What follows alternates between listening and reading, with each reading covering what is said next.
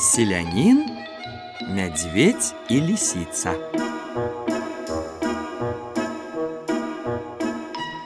Орал селянин поле.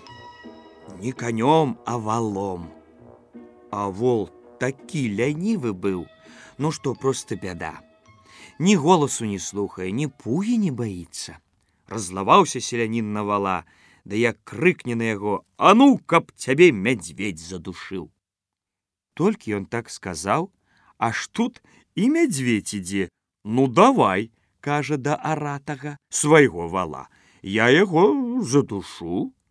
Пачухаў селянін патыліцу, шкада стала яму вала, ды і араць не будзе на чым, сам жа сахі не пацягнеш. Вось ён і пачаў прасіцца ў мядзведзя, Дай кажа, хоць загон дакончу. Ты схадзі тым часам сам за мяжу, у быльнёх, адпачні там. Добра, згадзіўся мядзведь, спяшацца мне няма куды. Пайшоў ён за мяжу і лёг адпачываць.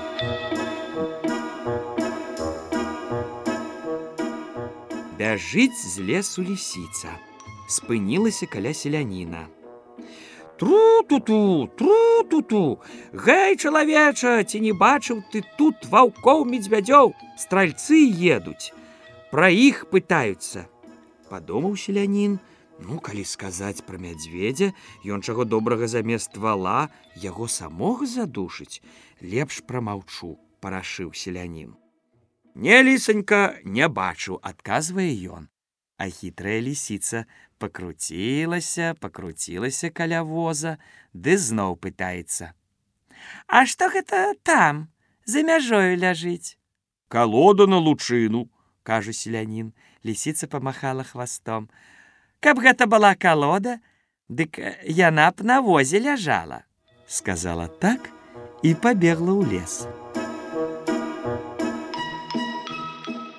Пачуў гэта мядзведь і просіцца ў селяніна: « Палажы мяне на воз. Селянін палажыў яго на воз.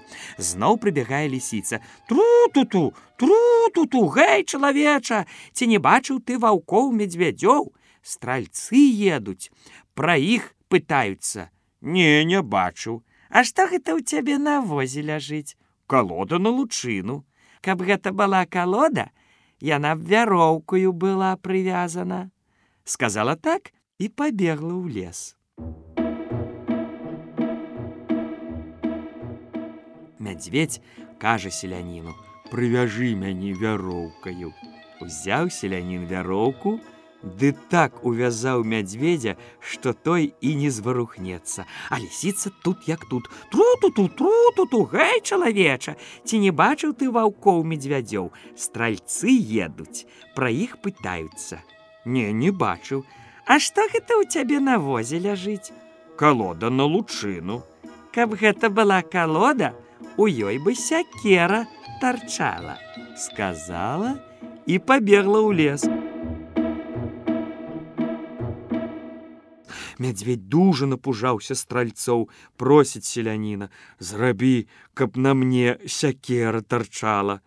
Добра, кажа селянін, узяў ён сякеру і ўсадзіў з размаху ў мядзведзя. Мядзведь трохі паварушыўся, ды іду з яго вон, А лісіца зноў тут. Ну цяпер дай мне гасцінца завала, кажа да селяніна. Мяшок курэй. Добра, кажа селянін, дам табе гасцінца, пачакай трошки.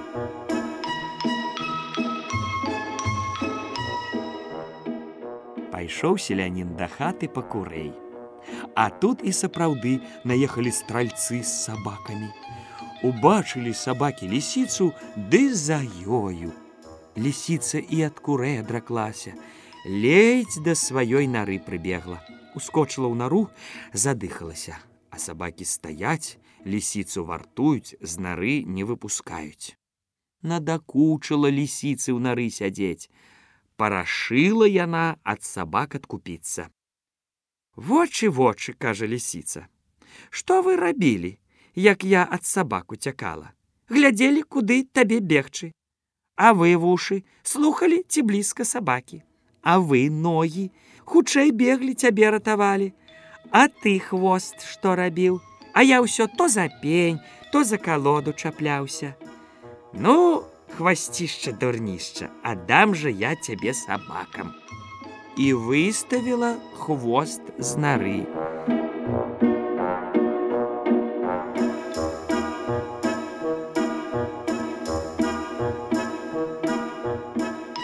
Наце вам сабакі хвост. Сабакі ухапіліся за хвост, ды і лісіцу разам з ім выцягнулі.